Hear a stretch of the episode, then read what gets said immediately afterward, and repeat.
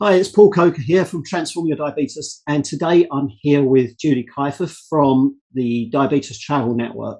And I'm really excited to be here because Julie has some amazing stories. She's traveled the world many, many times over. She's lived in multiple countries with her diabetes, and she's here to share with us some tips about how to travel safely and well with your type 1 diabetes.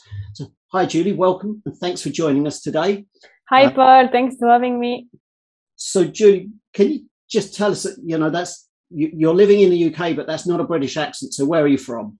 I'm originally from France and I've been based in the UK for the past five years.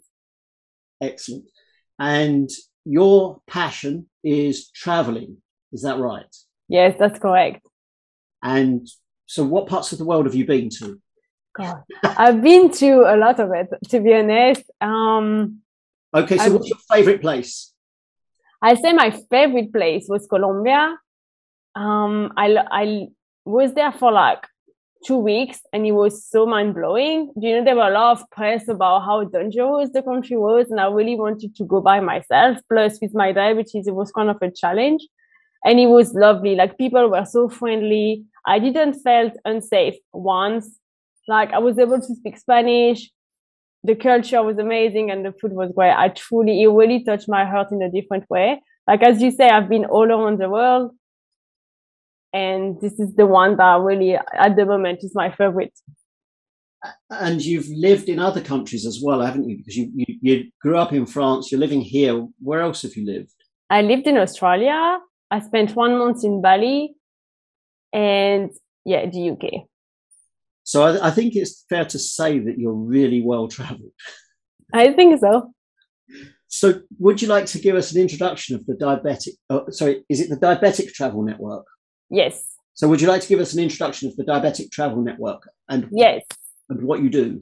Of course. So, it's a social impact organization that helps people with diabetes to travel with ease and confidence by providing education, coaching, help to trip preparation, and community support. I created the DTN, um, I think it was in 2019, just after a trip, because I felt a need from the community for more information about how to travel, but most importantly for connection with other people that really have diabetes and are also traveling around. Because when you go on a trip or you even want to go a road trip or move country, it's already stressful adding diabetes to the mix, it can really be anxiety and a lot of people actually don't even think it's possible. So our mission is truly to make people see that one they can and help them so they can do it safely. And I think one of the fears that I see a lot on social media being talked about is going through the airport with all of your insulin and your syringes. So would you have any tips on how to do that? Yeah, definitely. So um, the first thing is like to plan in advance. And what I do is I put all my supplies in the same bag, right? I have a mini cooler in which I leave the insulin in there and everything go with you in the plane. You don't want to put insulin in the hold of the plane because uh, it can be degraded. So you keep all of it with you. And when we go through the scanner, so basically most CGM and pump, they can go through the metal detector but then the X-ray scanner, they can't. So before going into the X-ray, you can request a pat down. And I think what's helpful when going to airport is to tell the security upfront, you have diabetes, there is supplies in your bag. So that prevent them to like question you. And I also recommend people to take a letter from their doctor because it doesn't happen often. But if they take your supply and they request to see, that will allow you to take the plane basically. So I, I think that's really, really helpful. Um, so, what, what about your experiences of traveling? What, what's the most difficult country that you've ever been to or, or traveled through with your diabetes supplies? I think the first time I went to travel, I, I was about to go for six months trip in Australia. And so I went to the airport and I had ice pack in my mini cooler with my six month supply. I took everything with me in once. And security stopped me and they didn't want me to take the ice pack because the type of ice pack that I had was not medical approved and he couldn't go on the plane. And to be honest with you, I literally I panicked. I was like, what am I going to do? Is the insulin going to be okay if it's not maintained at the temperature? Like the trip was 24 hour long. So I really was worried that I will end up in Australia having to pay for my insulin or something like this. But I still decided to take the plane, to take the plane. And, and unfortunately, I real, well, fortunately, I realized that insulin is way more resistant than I thought, and drastic change of temperature are more of a problem. Because despite the fact that they haven't had the ice pack close to them for 24 hours, they were still fine, and I still use them for the next six months. Yeah, I mean, this is not medical advice, but for me personally, the way that I think about insulin is it's best kept in the fridge, but the place that it operates and works is inside my body. And in my body, it's 37 degrees. So if it's, we don't want it getting up to 37 degrees because, of course, then it's going to be active and it's going to denature. But if we're less than that, we're probably okay for most of the time. Yeah. Again, this is not medical advice, of course, but this is from personal experience. And that was a very stressful time for me because, well, if I had been there and nothing worked, I would have probably have to pay for it or find the insurance. And That would have been a lot of trouble. So, if people want to know more about the Diabetic Travel Network, how can they get in touch with you? They can get in touch definitely on Instagram. Is Diabetic Travel Network. Um, so on Instagram, we also have a Facebook group and directly on the website, diabetictravelersnetwork.com. And you're building a community of people with diabetes who are traveling, is that right? Yes, exactly. We have people from all around the world. To be honest, it's a 3,000 plus um, active member community. And it's amazing because, you know, independently of where you are in the world, you can see that people really face the same problem. And with this community and with what we provide at the DTN, we are able to really help people to live a better life with diabetes. That's absolutely amazing. I'm, I'm just so impressed. And again, I don't think this is part of your service, but I rather suspect that if somebody is a member of your network and they're in a country and they put a message up there, they might just be able to get some help from somebody else living there or that's had experience of that country. Definitely. And that's also why I created it is to have in country support. Because sometimes you go somewhere, you don't know anyone, you don't know how the healthcare work. And within our community, you have people that are actually there, understand how it works, and are able to explain it to you you know, there are so many times in my life where that would have been so useful for me. I'm going to share a little story of my own here.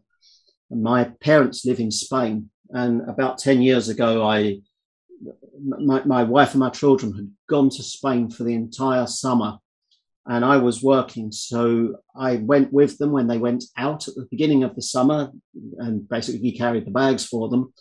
I stayed with them all for a few days, and then I came home um, in the middle of the holiday of their holiday, I went out for a long weekend, and the night before I was due to fly to Spain, my father phoned me and he said, "My laptop has died, and my parents live in the middle of nowhere. Can you go and pick one up for me and bring it out when you come tomorrow?" And I was only traveling with hand luggage, so I thought, "Yeah, it's okay." And I uh, went to the shops and I purchased a laptop, and then I realized I can't fit my my own things in my bag because I've got to carry a laptop. What can I strip out? And I looked at my supplies and I went, it's okay. I was out with mum and dad a few weeks ago and I left a load of insulin pump supplies there. I'm fine. I don't need these. So I took them out and I left them at home and I flew to Spain. And then when I got to Spain, I didn't leave any insulin pump supplies in Spain. And at the time, I was with I was using a Medtronic pump, so I phoned Medtronic in the UK, and Medtronic said, "Yeah, you, you're our customer, and we'd normally help you, but you're in Spain. You've got to phone Medtronic Spain." So I phoned Medtronic Spain, and they didn't speak English, and I don't speak Spanish. And after a couple of hours of trying to understand and be understood, we managed to get some supplies. But unlike the UK, because I was not a customer of Medtronic Spain, I had to pay for them. Mm. And I think that in that situation, if I had have had a contact locally in Spain that was using a Medtronic uh, system, I may have been able to reach out and say, "Can you help me out with a couple of sets while I'm here for a few days, and I'll send you some." No, definitely. That's definitely. Especially you see the difference of cost of insulin when you travel. Like in some places it's so cheap and in other it's so expensive.